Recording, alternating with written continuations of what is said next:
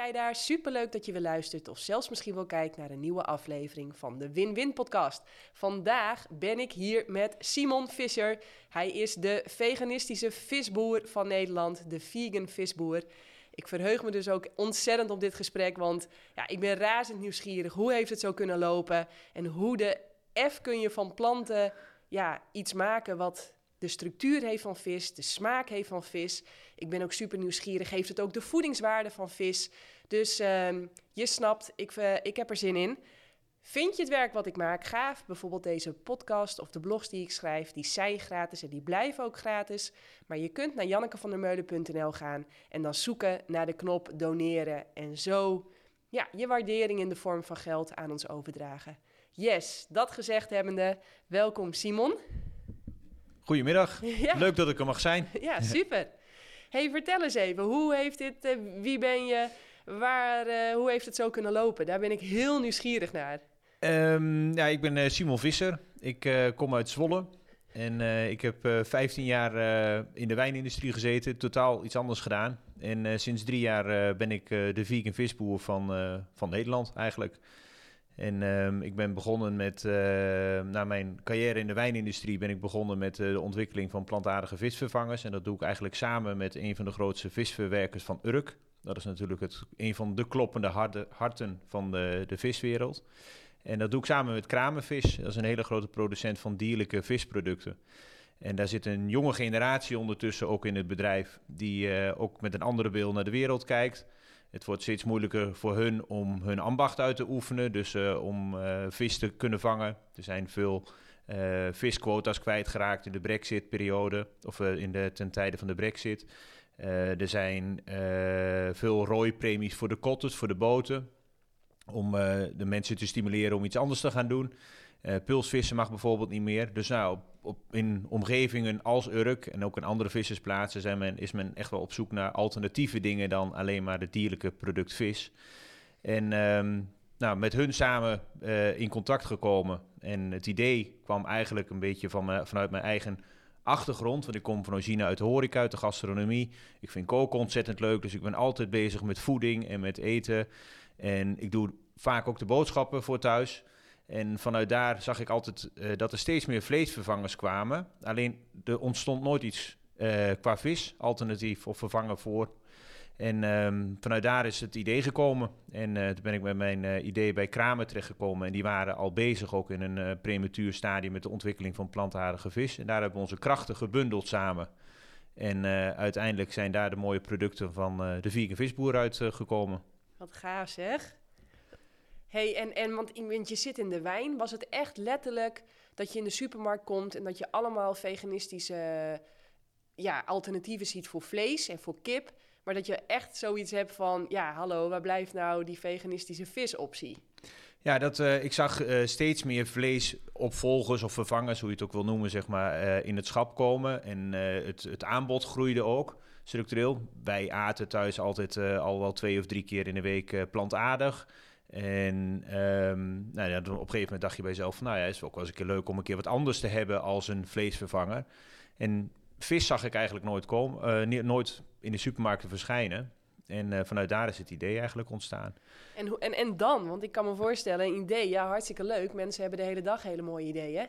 We, we stromen ja. over van goede ideeën, maar van idee naar echt een tastbaar product, daar zit zoveel tussen. Kun je daar iets over vertellen? Want ja, ik ben zo nieuwsgierig naar de ingrediënten die jullie gebruiken, de planten die jullie gebruiken. Waar, waar, waar, wordt het gemaakt qua voedingswaarde? Neem ons mee. Nou, via een, eh, eh, vriend van mij kwam ik uh, op Urk terecht, eigenlijk bij Kramenvis. En die waren dus al bezig met de ontwikkeling van plantaardige visvervangers. En met mijn kennis en netwerk vanuit de horeca, zeg maar. Ik, doordat ik wijn verkocht aan grote nationaal georganiseerde horecaketens in Nederland, had ik een groot netwerk van koks en chefs en nou, mensen die allemaal met eten en drinken bezig zijn. Hebben we eigenlijk onze krachten gebundeld. Dus met het, de kennis en de expertise van Kramer vanuit de viswereld. Um, samen met uh, mijn connectie zeg maar, in de horeca zijn we uiteindelijk de productontwikkeling gaan doen. En zij hadden al een basis staan. En de basis die wij gebruiken, dat is een uh, rijstkorrel. En dat is eigenlijk vanuit de rijstebloem maken wij eigenlijk een nieuwe uh, rijstvleek, zo moet je dat eigenlijk zien. En welke we vermalen. En dat is eigenlijk de basis van de structuur die, uh, die wij maken. En wij richten ons dan voornamelijk zeg maar, op het witvisgedeelte, dus op de kabeljauwachtige producten. Um, bewust niet op tonijn of op zalm, want dat is een heel ander proces, andere productie, een totaal ander ingrediënt heb je daarvoor nodig. Wij hebben ons echt gericht op witvis. En vanuit die basis, zeg maar, ehm, is het op zich, als je die basis en de structuur hebt staan, en er zitten nog wel wat andere ingrediënten door, maar dat is een beetje het geheim van de visboer, zullen we maar zeggen. Maar als je die basis en die structuur hebt staan, dan kun je eigenlijk heel eenvoudig um, dingen doorontwikkelen. Dus als, uh, wij zijn begonnen bijvoorbeeld met een visstikje, omdat dat het meest herkenbare is en het meest gegeten, een van de meest gegeten visproducten ook op uh, de Nederlandse markt. Um, zijn we begonnen met het visstikje. Dus uiteindelijk, je moet er kruiding aan toevoegen om de smaak erin te krijgen. En dat is natuurlijk nog wel even een, zoek, zoektocht. Want je kunt niet even een bouillonnetje trekken van uh, vis en dan daar uh, kruiding mee of smaak mee genereren. Dus je moet echt vanuit natuurlijke producten moet je die kruiding uh, zien te krijgen. Gelukkig zijn daar bedrijven voor in het land die daar heel veel kennis van hebben. Kruidenspecialisten. En die kunnen je daarbij helpen. Dus als je daar komt met je vraag en zegt van oké, wij zoeken een smaak in deze richting dan weten zij voor 70% al wel wat zij erin moeten doen. En dan is het heel veel fine-tunen en kijken of je de juiste smaak kunt krijgen. Uh, dan heb je dus de, de, structuur eigenlijk staan, dan heb je de smaak toegevoegd. En wat wij heel belangrijk vonden, is ook zorgen dat je uh, qua voedingswaardes gewoon exact bent als het dierlijke product. En dat is iets wat je soms in de plantaardige wereld nog wel ziet, is dat dat niet helemaal rijmt en correspondeert met het, uh, de dierlijke variant. Dus wij zijn op zoek gegaan naar, uh, nou, hoe krijgen we nu alle ingrediënten erin? Dus proteïne bijvoorbeeld, dat kun je, kun je niet uit dierlijke producten halen, maar dat halen wij bijvoorbeeld uit tarwegluten en aardappelzetmeel. Uh, omega 3, 6 en 9, dat is een van de belangrijkste voedingswaardes die mensen uit vis halen. En die heel veel veganisten ook bijslikken, omdat ze dat eigenlijk nergens uit kunnen halen. Um, dus daar zijn we gaan kijken van nou, hoe kunnen we dat nou in onze producten krijgen. Nou, als je het natuurlijke proces ziet, dan een visje die eet van een algenplantje. En vanuit daar zeg maar, ontstaat er omega 3, 6 en 9. Het kleinere visje wordt gegeten door een grote visje. Nou, zo ontstaat uh, omega 3, 6 en 9 in, uh, in, in, vis. Dus wat wij eigenlijk gedaan hebben, is het visje overgeslagen. Maar we hebben vanuit het algenplantje hebben een, uh, een, een poeder eigenlijk weten te maken. En uh, dat vermalen we door onze producten waardoor we dus de declaratie omega 3, 6 en 9 uh, kunnen doen. Um, zo hebben we dus gekeken naar ieder ingrediënt wat ook in het dierlijke product zit. En dat hebben we bij ons in de producten terug weten te brengen. Dus als je onze productspecificatie naast het dierlijke product zal leggen, dan is die eigenlijk identiek met uitzondering van het koolhydratengehalte. Maar dat komt omdat je rijst gebruikt en dat heeft van nature heeft dat ontzettend veel koolhydraten. En dan heb je eigenlijk de basis heb je staan, je hebt de smaak heb je staan, dan heb je uh, alle voedingswaardes staan die je erin uh, wil hebben. En dan heb je eigenlijk de basis om producten te gaan produceren. En um, uh, of je nou, we hebben hier een aantal dingetjes voor ons liggen, maar of je nou een visburger eet of een visstikje of een kibbelingetje, dat maakt eigenlijk niet zo uh, veel verschil. De basis is altijd hetzelfde, is altijd witvis en er zijn een aantal soorten die daar veel voor gebruikt worden. Ja, want ik zie hier uh, zie ik ook garnalen liggen. Ik zie hier een soort van kibbelingachtig ja. iets liggen. Ik zie, ja, dit, ik weet niet wat dit zijn. Dat zijn vissticks, vertel eens. Vissticks, visfrietjes. Dit zijn uh, nuggets. Uh, dit is een filetje, een soort van uh, lekkerbekje zonder beslaglaag, maar met een maislaagje eromheen. Dit is een klein burgertje, die maken we ook nog in een grotere variant. Ganaaltjes inderdaad, dat is een beetje de uitzondering op ons witvis-assortiment, omdat daar een, nou ja, daar zit een garnalensmaak in. Maar als je een kabeljauwkruiding kunt maken, kun je uiteindelijk ook wel een, een garnalenkruiding maken. Um, uh, dat is het assortiment wat we hebben. En wat dan het verschil is, is eigenlijk uh, tussen een, visstikje, daar zit gewoon een traditionele visstik uh, paneerlaag omheen. Dus dat is eigenlijk hetzelfde als wat je bij de dierlijke variant hebt. bij de kibbeling zit een traditioneel kibbelingbeslag omheen, want dat is gewoon op water en bloem is dat gemaakt, op basis van water en bloem. Um, dus dan kun je eigenlijk gewoon de look en de feel eigenlijk exact hetzelfde maken als het dierlijke product. Alleen dan op een plantaardige manier gemaakt. Ja, wat gaaf hè, die win-win. Heb jij wel eens mensen blind laten testen? Ja. Dat je zei van, uh, nou, probeer eens eventjes te, te, te, raden wat hier de dierlijke variant is. Ja, dat hebben we best wel veel gedaan. We doen dat nog wel eens. Uh, ook wel eens op de fabriek in Urk, als er uh, echte vissershandelaren of vissersmensen over zijn, zeg maar. En dan stellen we de vraag van, nou ja, hè, wat vind je van, de, van dit product of wat denk je wat voor vissoort erin zit? Dan zijn heel veel mensen worden toch wel op het verkeerde been gezet. Vooral als je de perceptie niet hebt, maar de smaak klopt, de structuur klopt, het ziet eruit als. Dan nemen mensen die zeggen echt van, nou ja, ik denk dat het uh, polak is. Of het is, het is nou ja, kabeljauw is wel een wat duurdere vissoort, maar polak is iets wat heel veel daarvoor gebruikt wordt. Dat weten ze wel op die manier te definiëren. Wow, dus ze hebben gewoon geen idee dan dat ze een plantaardige variant aan het eten zijn. Nee, nee. Er zijn er, ik denk dat er uh, 99 van de 100 dat die uh, erin trapt. Als je het zonder voorkennis voorzet, weet ik dat uh, eigenlijk wel zeker. Wij doen ook heel veel, ontzettend veel beurzen. Vooral ook richting de horeca, zeg maar. En dan zie je heel vaak ook, je hebt altijd verschillende groepen met mensen. Je hebt mensen die heel ontvankelijk zijn voor nieuwe dingen. Maar je hebt ook groepen met mensen die er niet zo ontvankelijk voor zijn. En die lopen het liefst met een grote boog om, uh, om je heen. Hè, alsof het uh, iets, iets schadelijks is wat je aan het doen bent.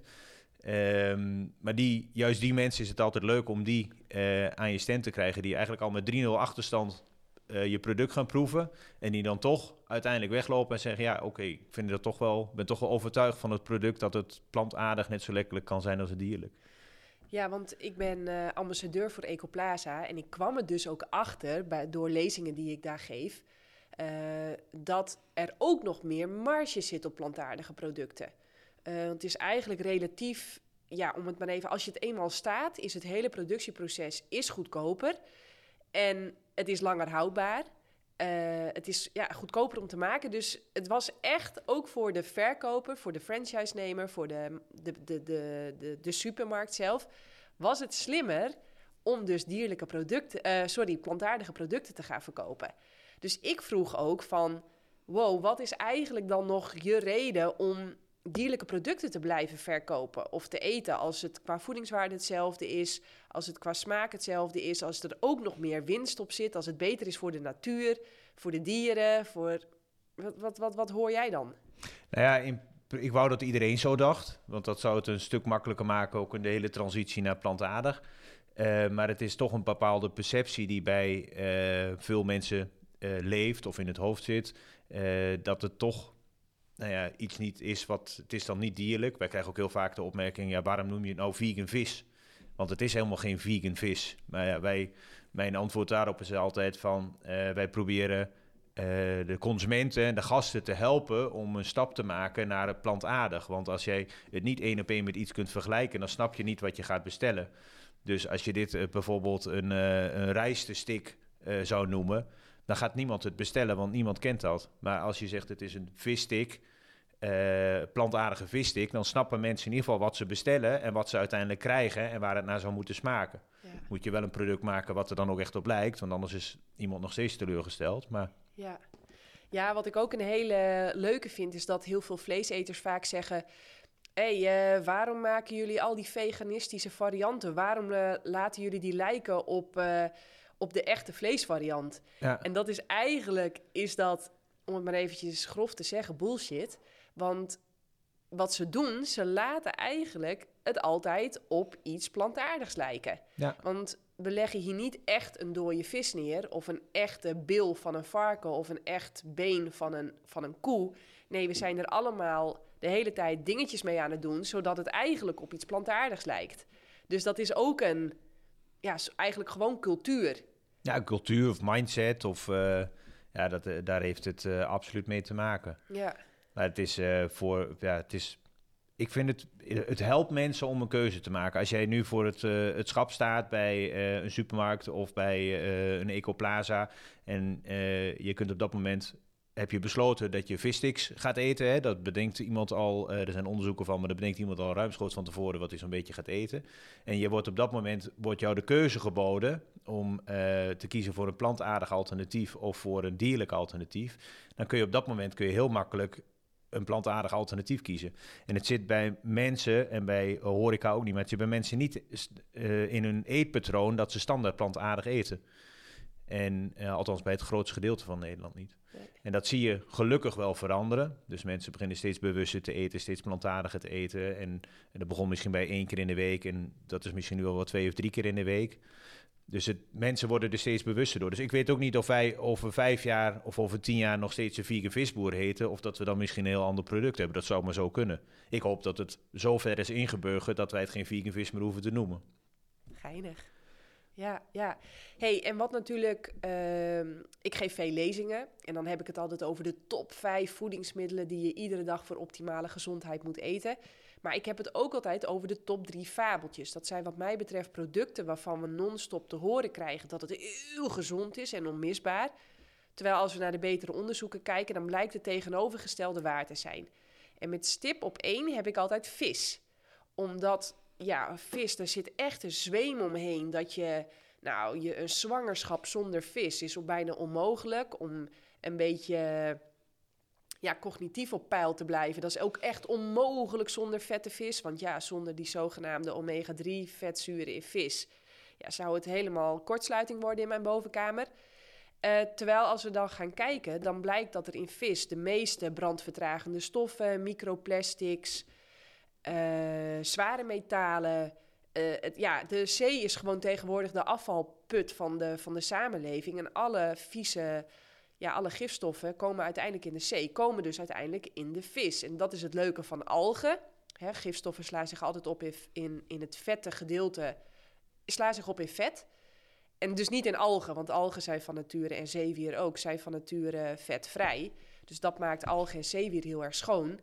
Maar ik kan me dus voorstellen dat dit niet alleen een win-win is, maar zelfs een win-win-win. Want jullie pakken wel de voordelen van de vis, maar niet die nadelen van de vis. Ja, uh, omdat dus die giftige stoffen er niet in zitten. Het enige wat mensen misschien zouden kunnen zeggen is: ja, ho, ho, ho, rijst bevat ook wel gif. Hoe, hoe gaan jullie daarmee om?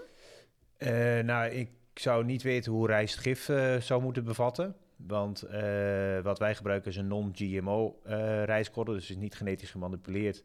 Uh, dus dat is echt natuurlijk gegroeid. gegroeid. Het enige wat je, als je een stok zoekt om te slaan, zeg maar, rijst wordt niet in, ja, wordt wel in Europa verbouwd, maar het product wat wij gebruiken, dat komt wel uit het, het verre, verre oosten. Um, dus dat is wel uh, dat is het enige waar je wat van zou kunnen vinden. Maar met betrekking wat jij net zegt, uh, zoals vis, dat dat nog de perceptie heeft dat dat heel gezond is en heel goed is. Dat uh, zie ik ook heel vaak, dat hoor ik ook heel vaak. Um, ik snap dat ook wel. Kijk, als je met dierlijke varianten, dat is iets wat ook boven de zeespiegel gebeurt. Dus dat kunnen mensen met het oog kunnen ze dat zien. En hè, je kunt dierenleed kun je heel makkelijk zien en waarnemen en daar wat van vinden. En de onderwaterwereld is meer verborgen, um, waardoor je niet ziet wat er gebeurt. En microplastics, dat is eigenlijk wel een van de meest uh, uh, kritische, of ja, meest gevonden dingen momenteel in, uh, in vis. Uh, de onderzoeken heb ik nog niet gevonden, zeg maar, wat, het, uh, wat aantoont wat het exact met het menselijk lichaam doet. Maar het lijkt mij logisch gedacht dat als, dat als jij heel veel microplastics binnenkrijgt, en niet alleen door vis, maar ook door andere middelen of andere producten, dat dat niet gezond, gezond is voor het menselijk lichaam. Dat kan ik me niet voorstellen. Maar dat is wel een van de grootste dingen die, denk ik, schadelijk kunnen zijn voor de Nederlandse, of Nederland, maar voor de hele wereldbevolking. En wat je voor ziet qua visvangst, ja, er zijn, uh, je hebt hele mooie series als Seaspiracy tegenwoordig, die een soort van kijkje geven in, uh, aan de achterkant van hoe zit die visserij nou in elkaar. Um, dan denk ik ook wel dat daar altijd wel de dingen uitgelicht worden die natuurlijk de meest schrijnende situaties zijn. Um, maar dat is, ja, dat, dat, daar zit ook nog wel een kant aan, maar dat is ook een kant die veel mensen niet zien. Ja.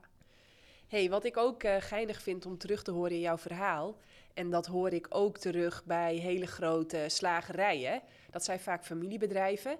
En dan dat de kinderen dan zeggen van... Uh, nou, een prachtig mooi uh, bedrijf. Daarom hebben wij een, lekkere boterham kunnen eten.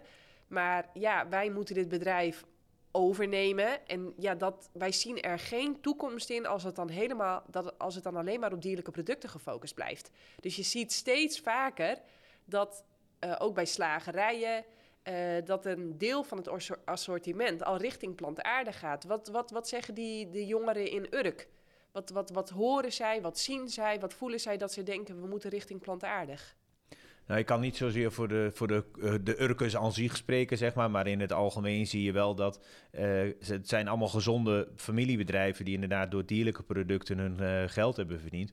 Waardoor dat er zoveel dingen in de hand aan de hand zijn in de wereld met de visvangst en quota's die we kwijt zijn geraakt in de Brexit-deal.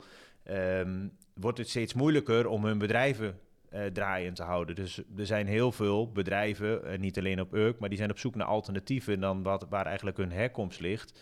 Uh, deels gedreven, denk ik, omdat het komt, we, ze hebben een bestaansrecht nodig voor de toekomst. Um, deels omdat het door wetgeving en andere regelgevingen zeg maar, moeilijker wordt gemaakt om hun werk te blijven doen. En ik denk ook wel dat de jongere generatie veel bewuster bezig is met de aardbol en hoe daarmee om te gaan. En die moeten de komende 40, 50, 60 jaar nog, uh, uh, misschien wel langer, hopelijk nog langer op de aardbol rondlopen. En die hebben het meeste baat erbij dat we goed voor de aardbol zorgen.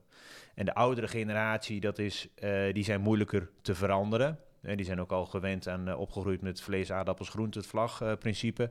En ja, dat zit zo in hun stramien ingebakken dat het best wel lastig is om die generatie nog te veranderen. Je moet je ook afvragen, moet je die nog willen veranderen?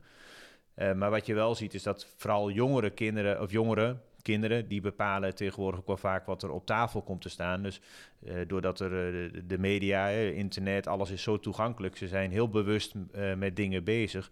Dus zij zeggen tegen pa en moe zeggen van ja, maar ik wil dat niet op mijn brood hebben, want daar zit palmolie in. En ik wil geen vijf dagen in de week vlees eten, want ik, wil, ik vind het belangrijk dat de wereld... Dus die gaan uiteindelijk bepalen die wat er op tafel komt te staan. Want vader en moeder zijn niet altijd uh, zo bereidwillig om verschillende gerechten voor iedereen. Op het is geen restaurant, zeg maar. Dus die, gaan, die bepalen wel de keuze zeg maar, van de generatie tussen de kinderen en opa en oma.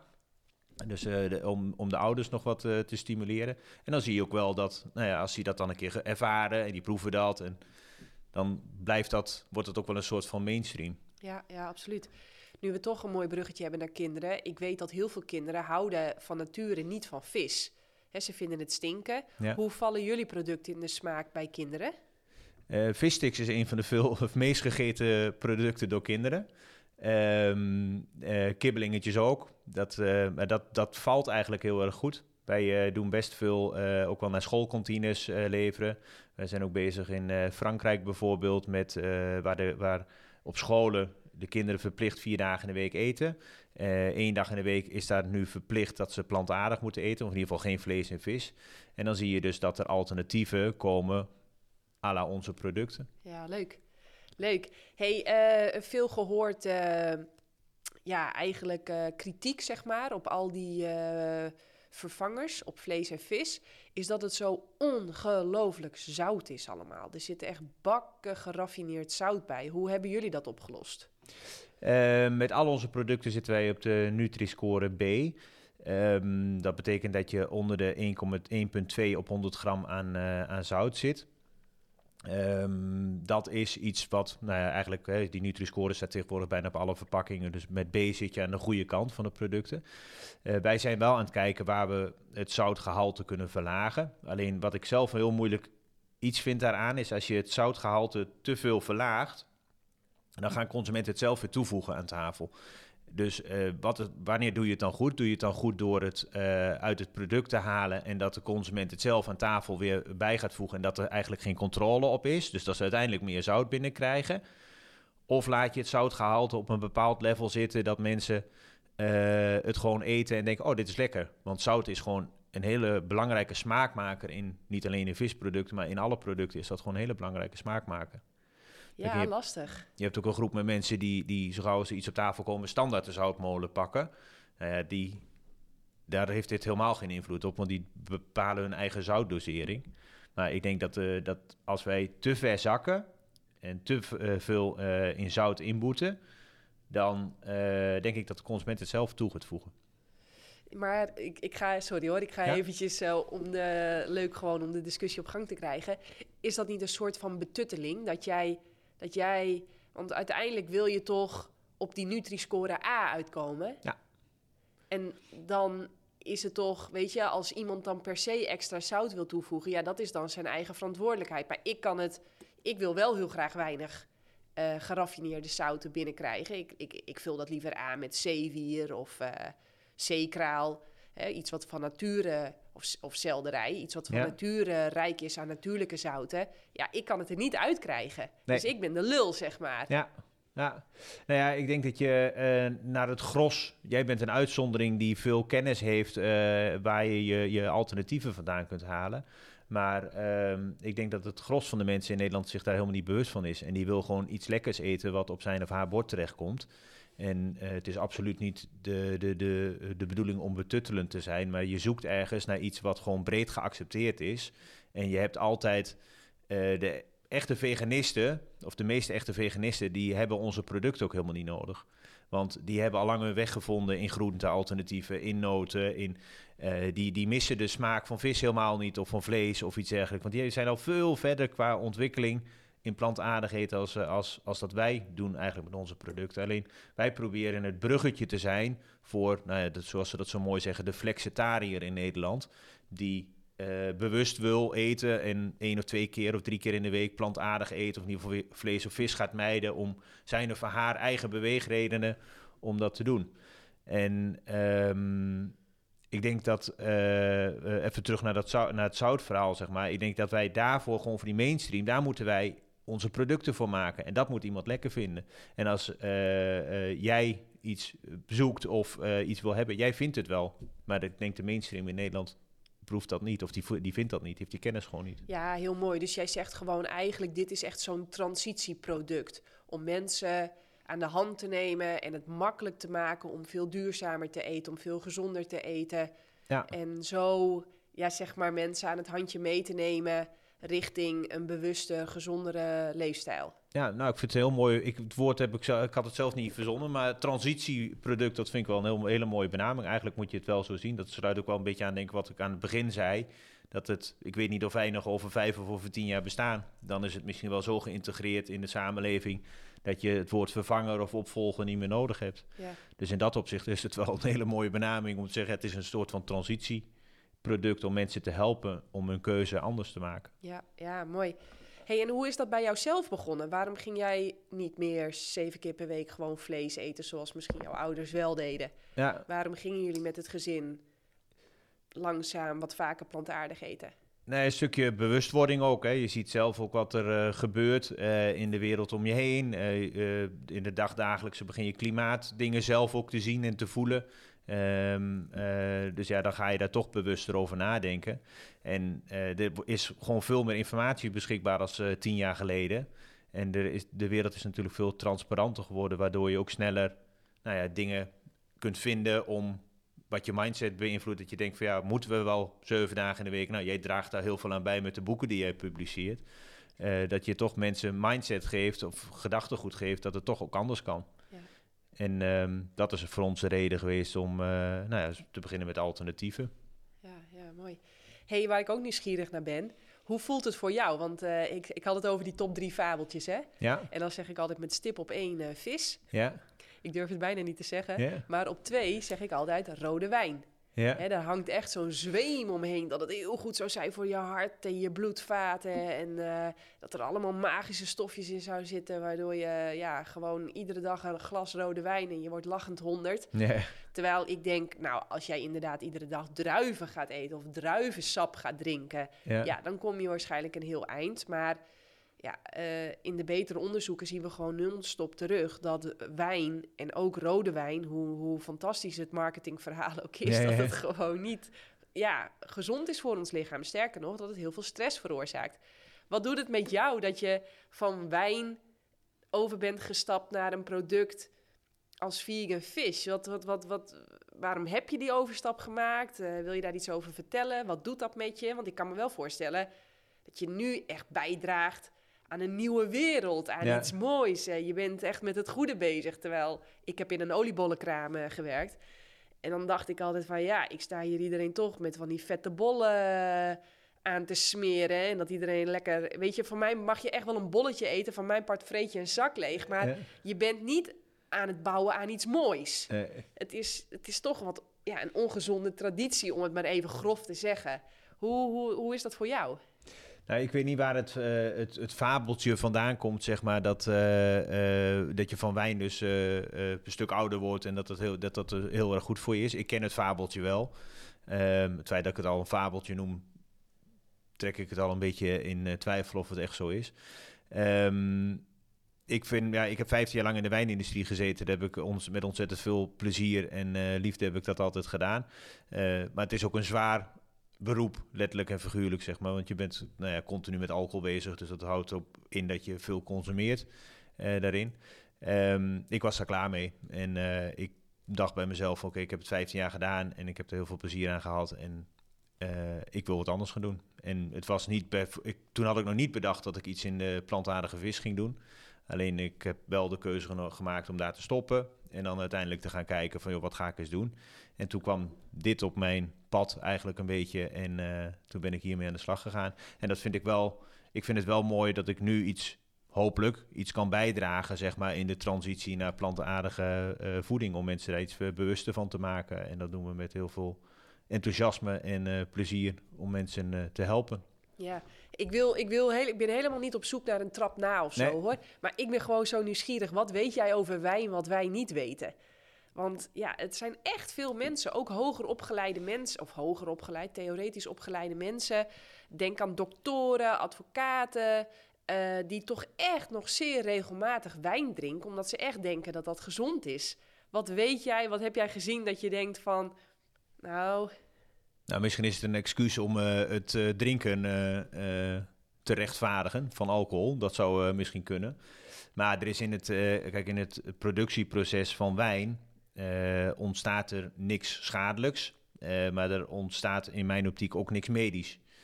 Um, uh, want het is eigenlijk, ja, er zitten suikers in het product en die vergisten zich tot alcohol. En um, ja, alcohol, daar zijn tegenwoordig ook veel onderzoeken van wat dat met het menselijk lichaam doet. Um, dus ja, dat, dat is ik, ik zou niet weten wat er gezond aan zou moeten zijn, zeg maar. Dat zou ik niet, uh, uh, niet kunnen definiëren. Het is wel ontzettend lekker. Je kunt er enorm van genieten. Ja. En, um, uh, maar ik denk dat het... Ik zelf zou zeggen, het is meer een, een soort van excuus om een glas wijn te kunnen drinken... dan dat het echt een helende of medische werking heeft. Dat geloof ik eigenlijk niet. Nee, het is gewoon, we horen heel graag goede dingen over onze slechte gewoontes. Daar komt het een soort van op neer. Dat denk ik wel, ja. ja. Dat denk ik wel. Ja hey, eventjes uh, terug naar de vis. Ja. Um, wat, wat, wat, wat heeft jou het meest verrast, verbaasd in die reis die je nu aan het maken bent?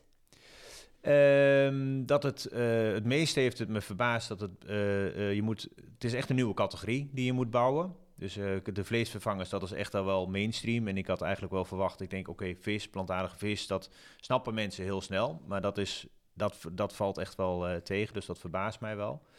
Um, wat ik ontzettend leuk vind, is dat er uh, ontzettend veel mensen en bedrijven ook voor openstaan om uh, er juist iets mee te doen. Um, je ziet het ook voornamelijk vanuit opdrachtgevers, bijvoorbeeld naar grote cateraars, uh, die gewoon van hun cateraar, die dan bijvoorbeeld de bedrijfskantine beheert, die dan zegt: Oké, wij moeten, willen minimaal 80, 90, soms al wel 100% plantaardige voeding hebben, omdat ze ervan overtuigd zijn dat ze door middel van goede voeding ook een betere mindset krijgen voor hun werknemers.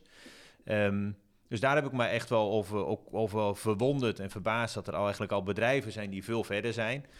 Um, uh, het is niet echt verbaasd, maar het is eigenlijk wel een soort van logisch dat de concentratie van de plantaardige producten, dat ligt wel echt wel in het westen van het land. Uh, en ik zei net al, ik kom zelf uit Zwolle, maar bij ons is het nog heel plat gezegd dat de boer niet kent, dat fretten niet. Er zijn nog heel veel mensen die zo, zo denken. Um, dus daar, is het, daar moet je veel harder werken om mensen te overtuigen van, uh, van, van een plantaardig product dan dat, het, uh, dan dat je dat bijvoorbeeld in de Randstad doet. Het zijn dan toch mensen die misschien iets meer opener zijn qua mindset of ontvankelijk voor nieuwe dingen. Ja, geinig hè? Ja. Hoe, dat, hoe, dat, hoe dat werkt. En is jou, is, is, zijn deze producten, kan ik naar de Ecoplaza gaan en daar vinden of naar de Albert Heijn? Of, uh, wij zijn nu voornamelijk verkrijgbaar richting uh, de foodservice. Dus bij alle groothandels zoals Hanos en Sligro, Bitfood, uh, eh, VSC, dat zijn de grote distributeurs. wij maken onze eerste stappen naar retail. Dus wij zijn verkrijgbaar bij Delhaize in België bijvoorbeeld met twee producten met ons eigen merk. We doen ook wel private label in Nederland ondertussen. En, Dus dan, eh, sorry, sorry, eventjes, eh, want ik hoor hier allemaal jargon, ja, ja. allemaal vaktaal. Eh, als ik het goed hoor, dan maken jullie zeg maar voor andere bedrijven al jullie producten. ja. Dus de Albert Heijn die verkoopt nu vegan vis, hè, want dat verkopen ze. En dat kan dan al jullie product zijn eigenlijk. Dat eh, private label is dat dingen onder het eigen merk of onder een eigen identiteit op de markt gebracht worden. Ja. Oké, en dat gebeurt dus al. Dat gebeurt al. Ja, dat gebeurt al zeker weten. Leuk. En, En kijk eens in de toekomst. Wanneer kunnen wij eh, bij iedere supermarkt op de hoek eh, dit kopen? Wij eh, hopen komend jaar hopen wij de eerste landelijke listings in Nederland te krijgen, echt met ons eigen merk, eigen product. We hebben al wel een webshop live staan. We hebben wel een webshop live staan, waar, waar je gewoon alle producten kunt bestellen. Ehm, maar we hopen dit jaar echt eh, met de eerste producten binnen de retailers in Nederland te staan. In België staan we al. We zijn ook bezig met het buitenland. Dus in Frankrijk eh, zijn we nu bezig. Eh, Duitsland zijn we langzaam bezig. En zo proberen we iedere keer weer een stapje te maken. En dat gaat eigenlijk heel erg goed. Maar we zijn nog maar 2,5 jaar bezig. Dus als, we volgend jaar, als het ons lukt om volgend jaar beschikbaar te zijn bij een grote retailer in Nederland met ons eigen merk, dan zijn wij bijzonder tevreden. Ja, wauw. En hebben jullie vacatures openstaan? Zijn er mensen, hebben jullie nog mensen nodig? Want ik kan me helemaal voorstellen dat er nu marketeers zijn die denken van... Goh, ik wil hier aan bijdragen of weet ik veel wie dat heeft. Maar er is zoveel vraag naar ja, beroepen met echt zingeving... die echt bouwen aan iets moois. Wat, wat vertel eens, hoe... Nou ja, wij hebben eh, geen vacatures open. Wij werken heel veel eh, met eh, een hele grote pool van vaste eh, ZZP'ers, dus, eh, zelfstandigen om ons heen. Ja, en of dat nou de tekstschrijver is op de website of eh, voor social media, daar hebben we allemaal partijen om ons heen zitten. Dus we hebben eigenlijk een heel klein lean en mean organi- orga- organisatie die heel efficiënt werkt. En eh, wij produceren natuurlijk op, eh, op Urk bij Kramer. En dat is, eh, nou die doen eigenlijk het, daar zit het grootste arbeidsintensieve gedeelte, zeg maar, wat, eh, wat gedraaid wordt. En dat doen we gewoon bij Kramer. Dus eh, we hebben eh, geen vacatures momenteel. En hoe ziet wat jou betreft de toekomst eruit? Nou ja, wij proberen eh, zo hard mogelijk te groeien. En dat doen we eigenlijk al 2,5 jaar.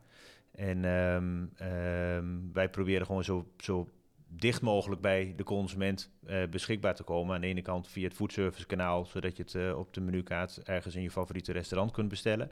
En ook bij de retailers in Nederland en om te, ja, Nederland en in het buitenland om te kijken of de consument het voor thuis daar kunnen krijgen. Ja, leuk. Leuk. Hey, en hoe heet die webshop? Want ik hoorde dat je, ik kan daar dus wel direct als consument bestellen. Ja. Dan wordt het, want het, het zijn diepvriesproducten. Ja. Dus hoe krijg ik het dan thuis? Eh, dat gaat eh, de, de webshop, dat is vi- via www.veganvisboer.nl kun je op het knopje eh, shop klikken en dan eh, kom je bij ons in de webshop terecht. En dan wordt het ehm, verzonden. Eh, we hebben een eh, fulfillmentpartij die dat voor ons eh, netjes allemaal inpakt met eh icepacks erbij en dan wordt dat verstuurd eh eh, diepgevroren. En dat is eh, eigenlijk same day delivery. Dus als je voor vijf uur bestelt, heb je de volgende dag krijg je het eh, in huis. En dat wordt dat in huis, dat 's ochtends wordt bij ons opgehaald op Urk en dan s'avonds eh, voor tien uur is het bij jou in, in huis. Wauw.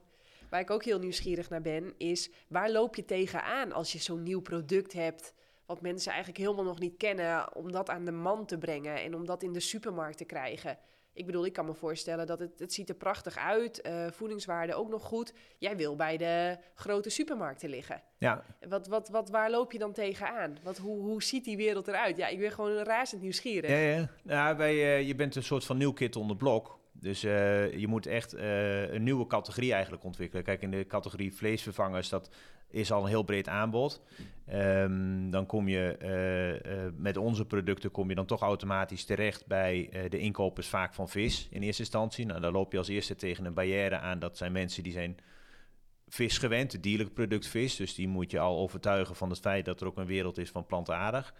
Ehm, als je die stap hebt genomen, ja, dan moet je nog steeds zeg maar, samen met een klant of een retailer of nou foodservice is, dan moet je nog steeds kijken hè, welk assortiment willen ze dan hebben en hoe ga je dat dan uiteindelijk weer, want dan heb je de, de inkoper overtuigd en dan sta je op het schap, maar uiteindelijk moet je ervoor zorgen dat de horeca het gaat bestellen, het op zijn menukaart gaat zetten en eh, of de consument het gaat kopen, uit de vriezer haalt en het thuis gaat bereiden. En dat is eigenlijk wel dat, dat, dat hele verhaal, dat moet je eigenlijk zo vaak vertellen.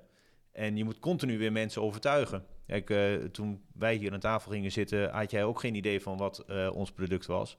En eh, door het nou ja, te vertellen, je verhaal te blijven doen, krijg je er steeds meer aandacht voor. Maar dat, vind, dat is wel het moeilijkste, zeg maar, in het, in het hele traject. Dus dat je mensen echt moet overtuigen en moet zeggen van oké, proef het eens. En als mensen het dan eenmaal proeven, dan zeggen ze oké, ja, dit is echt een gelijkwaardig of een goed alternatief voor het dierlijke product.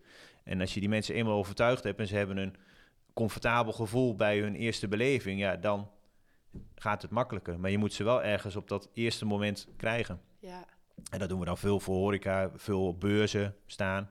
Eh, we hebben afgelopen jaar hebben we eh, op eh, Lowlands mogen staan bijvoorbeeld. En dat zijn dan de momenten waar je eigenlijk heel veel consumententrials zeg maar kijkt, krijgt, waar mensen dus heel eenvoudig iets kunnen kopen. Een portie kibbeling konden, konden ze daar krijgen.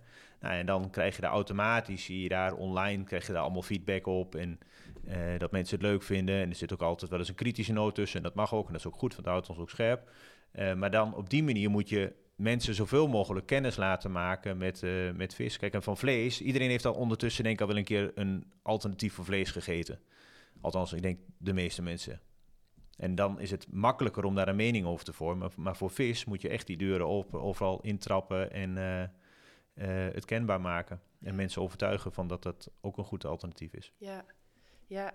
Nou ja, en ik denk ook dat het voor heel veel, want je, dat zie je ook bij eh, vegetariërs, die zijn dan vegetariër met uitzondering van vis, omdat ze vaak niet doorhebben hoeveel dierenleed daarachter zit, hoe groot het bewustzijn van een vis is, hoeveel pijn die kan ervaren.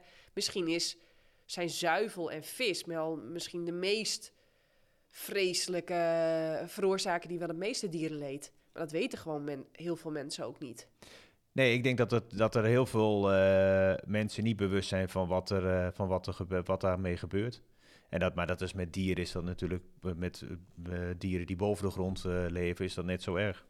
Ja, we hoeven Dat- ook niet het leed Nee. met elkaar te vergelijken. Nee, dat ben ik helemaal met je eens. Eh, we hoeven dat leed niet met elkaar te vergelijken. Maar eh, ik heb wel het idee dat heel veel mensen nog denken dat een vis niks voelt. Eh, en dat een vis eigenlijk zomaar ja, eigenlijk op je bord komt zwemmen. ja, ja. Hè, dat die, die wordt gevangen en dan, ja, en dan even later ligt hij in je pan.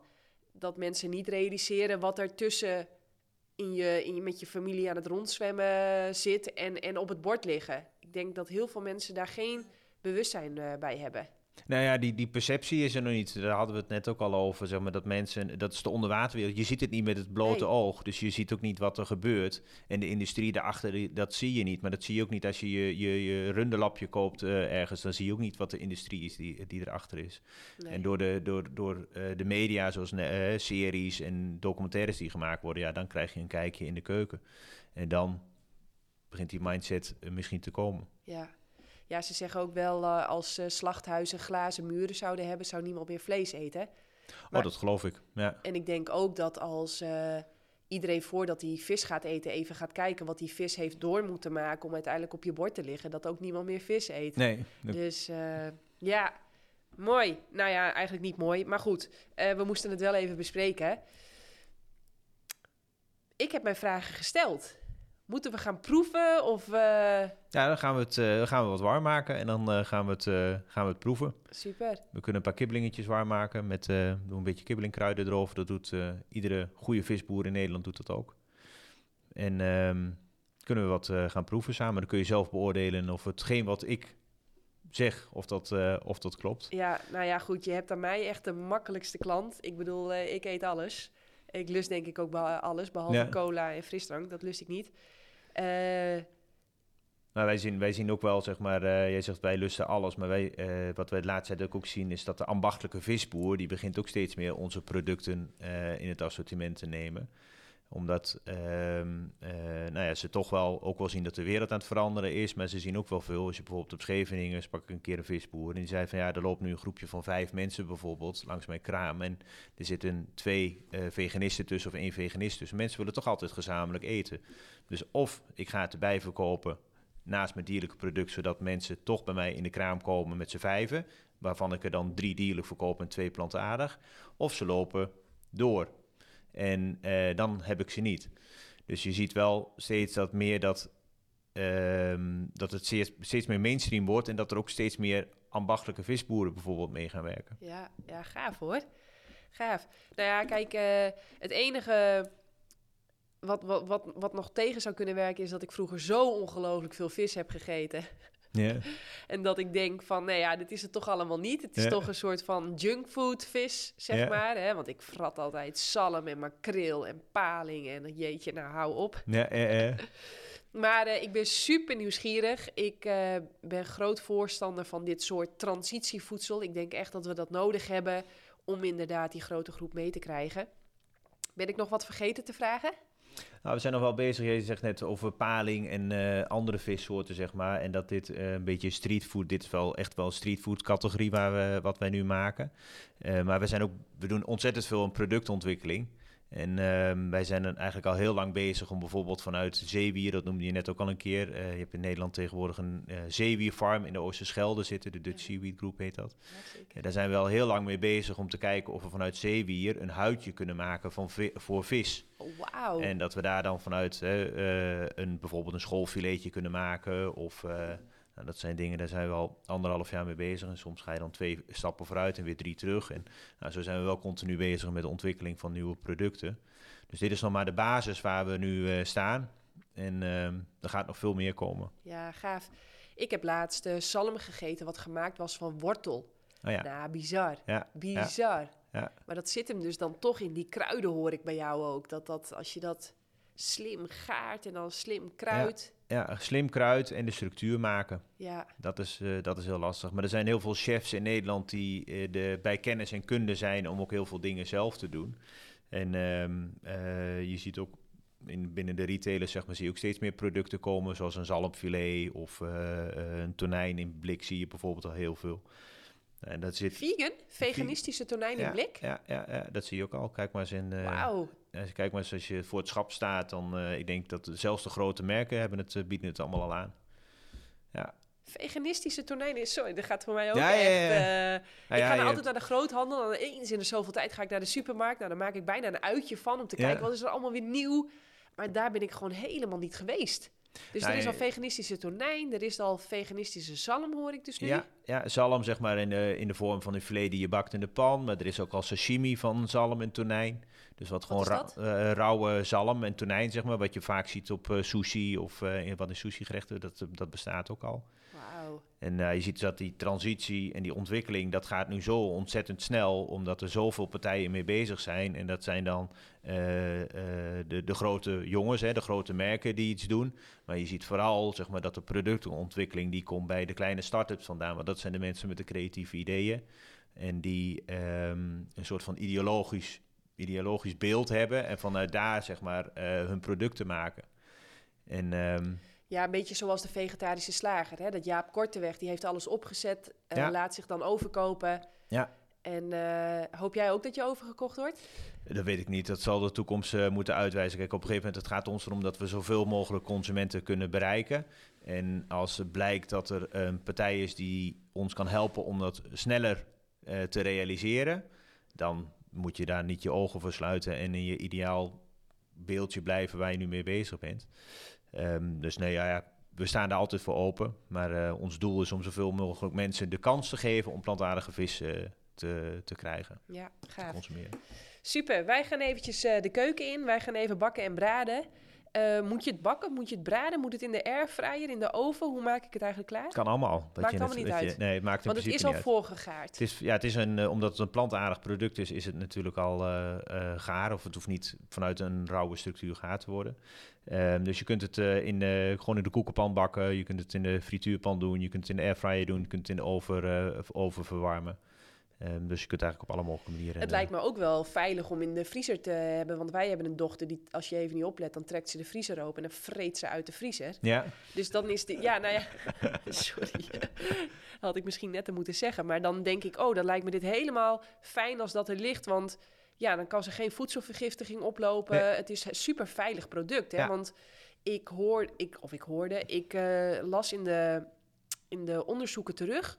Dat we hebben dan de hele tijd ook over de mensen die met corona in het ziekenhuis komen. Maar het blijkt dat een veel fout iedere dag in het ziekenhuis belandt door voedselvergiftiging. Dus door het eten van rauwe vis of rauw vlees of eh, rauwe eieren, wat toch eh, ja, is gaan rotten en waar schadelijke bacteriën zijn, eh, zich zijn gaan vormen. Daar zit je natuurlijk nu niet mee. Nee, dat daar is zit, je ook hier, daar, fijn. zit je, daar zit je hier niet mee. Nee, dit is gewoon een voorgegaard product. En in principe zouden we het nu rauw kunnen eten. Dat, is geen, eh, dat is geen enkel probleem. Daar loop je geen enkel risico mee. geinig. Nou, wij gaan de keuken in. Gaan we doen. en, en dan komen we zo terug. Ja, helemaal leuk. Ja, wij zijn net de keuken in geweest. Klinkt lekker trouwens. Even samen de keuken in geweest. In ieder geval, wij zijn lekker. eh, jij hebt ja, de kibbeling en de visstick en de vis. Friet. Friet heb Ja, je gebakken. Ja. Je gebruikte toch wat olie. Ja. Waarom deed je dat? Want ik Omdat dan bakt het niet aan in de pan. Dus dat heb doe je je dat altijd thuis nodig. ook? Thuis heb, je dat, eh, heb ik dat niet nodig, want dan hebben we gewoon een eh, goede anti-aanbaklaag erin zitten. En dan heb je in principe geen, eh, geen olie of iets dergelijks nodig. Ja, dat is wel gaaf. Want ik ben ook, hè, we hadden het over die top drie fabeltjes. Ja? Met vis, rode wijn. Maar op nummer drie staat dan olie. Oh, Omdat ik dat ja. zie als een heel geraffineerd product. Dus iedere keer als ik weer een product kan vinden... wat je gewoon zonder olie kan bakken in een anti-aanbaklaag... of in zo'n green pan, Ja, ja, dat is natuurlijk top. ja. Eh, maar nu wisten we even niet wat de kwaliteit van de pan zou zijn. Dus heb je er toch voor gekozen om even wat olie in de pan te doen... om er zeker van te weten dat het niet aankoekt. En toen zei jij nog iets in de trant van... net als bij een echte visstick gaat nu... Het... Nou, als, je het, eh, als je het dusdanig eh, bakt, zeg maar, dan is het net als bij de echte visstick dat dan ehm, eh, de, paneerlaag ligt links in de pan en rechts ligt het stukje vis, zeg maar. ja. Ik heb het iets beheerster gebakken, omdat ik het wat vaker doe, denk ik. Maar over het algemeen is dat wel zo. Ja, precies. hey, en dan nog één dingetje. Want wat ik veel zie is dat mensen niet altijd per se beginnen met vegetarisch of veganistisch eten vanuit het vanuit bijvoorbeeld het oogpunt van dierenwelzijn of vanuit oh wacht even er zit wat op je microfoon geplakt. Nou, wat zit Ja. er? Ah, een stukje. Even weg, want ik denk, hé, hey, dat eh, ziet er niet mooi uit. Dus ehm, wat ik vaak zie is dat mensen niet per se van bijvoorbeeld van, eh, omdat ze di- tegen dierenleed zijn of omdat ze ja, bij willen dragen aan een betere, ja, mooiere natuur, vanuit dat startpunt eh, plantaardig gaan eten. Nee, heel vaak beginnen mensen met plantaardig eten omdat het gezonder is. En die groep die eet ook heel vaak glutenvrij. In jullie producten zitten wel gluten. Hoe, hoe, waarom kies je daarvoor? Waarom maak je het niet helemaal allergenenvrij, glutenvrij? Ehm, ik zou het heel graag allergene vrij willen maken. Ehm, alleen het lukt ons nog niet om eh, met behoud van smaak en kleur een eh, paneerlaag te vinden die eh, glutenvrij is. En er zijn wel glutenvrije paneerlagen eh, op- verkrijgbaar in de markt. Die zijn extreem duur. Dus dat is bijna het dubbele van eh, hetgeen wat we nu betalen. Of dat is meer dan het dubbele eigenlijk van hetgeen wat we nu betalen. En ehm, dat is nog een keer te overzien. Maar het belangrijkste vind ik eigenlijk is dat je dan heel veel smaak verliest. Ja, bizar. Dat is Ja, bizar. Maar als wij, als wij eh, de mogelijkheid hebben om helemaal 100% allergenenvrij te worden, dan zullen we dat gelijk doen. En dat hopen we vooral ook met die ontwikkelingen waar we mee bezig zijn om geen paneerde producten meer te hebben. Dan eh, zijn we met die producten zijn we volledig allergenvrij. Ja, dat zou toch echt fantastisch zijn, want dan kun je ook in dat allergene vak liggen. Ja, ja, nee, Ja. dat zouden wij eh, ontzettend, ontzettend graag willen. Ja. Nou, ik wil ontzettend graag proeven. Dus eh, ik, ik ga, waar moet ik beginnen? Eh, het is aan jou. Ehm, wat we gedaan hebben is het visstikje en het frietje gebakken. Eh, de kibbeling, daar hebben we nog een beetje kibbelingkruiden over gedaan. Dat doet Ja. iedere visboer in Nederland. Die heeft zijn of haar eigen kruiding. Die ze er nog weer overheen doen, dus dat hebben wij ook gedaan. En ehm, wat het verschil is, is eigenlijk het visstikje. Dat is net als bij het dierlijke product, maar daar zit meer vulling in. Dus meer vis eigenlijk. Dus daar heb je automatisch meer vissmaak. En het frietje, dat zul je wel proeven, dat is nou ja, weinig vulling en relatief veel paneer. En de kibbeling is weer een totaal ander, ander product, omdat daar echt een traditioneel kibbelingbeslag omheen zit op basis van water en bloem. En eh, dus dat heeft een heel andere bite, structuur, beleving als eh, de andere producten. Nou, ik zei net al voor de grap, als ik zo meteen oeh, lekker ga zeggen, dan, dan, dan stuur ik er direct een tikkie achteraan. Nee, geintje. Ik ga, ik ga beginnen. Oké, ik ga beginnen met het frietje. Om de simpele reden dat ik dan naar steeds meer vis ga. Ik ga trouwens ook eens even kijken. Oh ja, dit is echt net echt. Ja, als je, dus, echt, wat aan echt maar is. als je dus de, de, de kleur en de structuur zeg maar, bekijkt, wij hebben dus bewust gekozen voor rijst. Omdat eh, de, als je soja bijvoorbeeld pakt of eh tarwegluten, eh, dan zie je heel snel een grauw-grijze kleur. En wij proberen natuurlijk witvis na te maken. Dus wij hebben gekozen deels voor de kleur voor rijst en deels omdat we daar het mooiste structuur in krijgen. En doordat we die rijstkorrel vermalen, krijg je echt een beetje die eh lamellenstructuur erin, zeg maar. Zoals je dat bij het dierlijke product ook kent. Zullen we even inzoomen?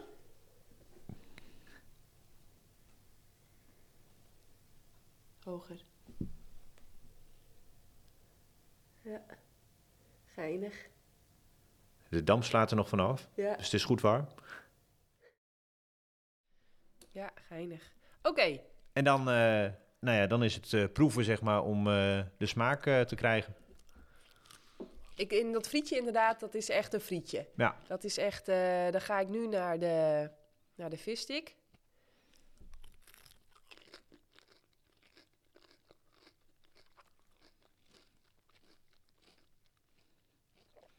Als je dan de vulling alleen proeft, zeg maar, dan komt de vissmaak het meest naar voren. Ga ik dat ook nog doen. Maar inderdaad, het is gewoon niet van echt te onderscheiden.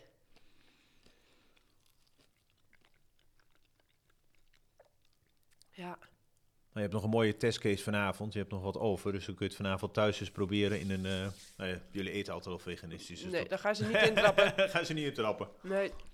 Ja, maar het is gewoon lekker. Het is gewoon wat je wil als je vissticks gaat eten. Je wil dat knapperige en dat zoutige en dat... Ja, nou. Op naar de kibbeling. Op naar de kibbeling. Er liggen ook nog sausjes trouwens. Wat, wat moet ik daarmee doen? Nou ja, in, eh, in principe niks. Want je moet het product zelf proeven zoals het is. Want dat is Kijk, kijk, kijk, kijk, kijk. meest... Echt dat vissige, hè? Mooi, hè? Ongelooflijk. En dat is het moeilijkste om eigenlijk eh, te maken, de structuur. Ja, dat snap ik. Ja, dit is echt alsof je vis zit. eh. Ja, echt dat vissige ook een beetje. Ja. Heel had- ver weg. deze hadden nog een tandje langer in de pan of in de oven gekund. Ja. Maar, Maar- eh, je ziet de structuur, je hebt de smaak, Ja, je hebt dat kibbelingbeslag. ja. Ja, lekker. Heel leuk. Leuk, hè? Ja, ik snap echt niet waarom mensen nu nog per se de dierlijke variant willen eten. Want de smaak is hetzelfde, de structuur is hetzelfde. Je hebt niet meer te maken met dierenleed. Het is beter voor de natuur. Eh, Why nog? Waarom moet dat, dat, dat dier nog in dat productieproces? Ja, nou ja dat, eh, dat is een eh, hele goede vraag. Maar eh, het zou heel mooi zijn dat, eh, ehm, dat de consument dat ook gaat ervaren. En, eh, maar ja, dat is maar één manier. Dat is, als je het een keer probeert en je staat ervoor open om het een keer te proberen, dan kun je het zelf ervaren. Ja, En als je het zelf ervaren hebt, dan eh, wordt het ook makkelijker om het in de toekomst vaker te gebruiken. ja. Hm. Ik heb mijn mond vol, dus ik mag even niks zeggen, maar... Ja, dat, dat- dat- je hoeft echt geen dierlijke producten meer te eten. Nee, nou, maar die, die, die ontwikkelingen gaan tegenwoordig zo snel en er zijn zoveel partijen mee bezig. Ehm, en vooral eh, de, eh, de kleinere start-ups die zelf aan productontwikkeling doen, die zelf aan de keukentafel beginnen, bij wijze van spreken. Dat zijn degenen die de mooiste producten uiteindelijk eh, maken. Daar hadden we het net al even over, maar daar zit wel eh, mensen die ook met een bepaald ideaalbeeld daarmee bezig zijn. En die maken wel het verschil, denk ik, in kwaliteit. Ja, leuk. Leuk. Maar wat, wat het mij ook weer leert, is als je heel erg gehecht bent aan een bepaald dierlijk product, ga gewoon zoeken. Want Ja. er is waarschijnlijk gewoon echt al een veganistische variant erop. Ja, die Hoe jij leuk is vindt. dat? Ja, Ja. En probeer het een keer. Bij ons was het eh, bij ons thuis, eh, wat wij heel veel aten, eigenlijk één keer per week, was een soort van wrap met kip erin. En eh, daar zijn we ooit een keer mee begonnen om die eens een keer plantaardig te maken. Dat we dachten, nou, laten we dat eens een keer proberen. En dan halen we een keer plantaardige kipburgers en die doen we erdoor. En dan kom je er eigenlijk achter dat je denkt, het maakt helemaal geen verschil.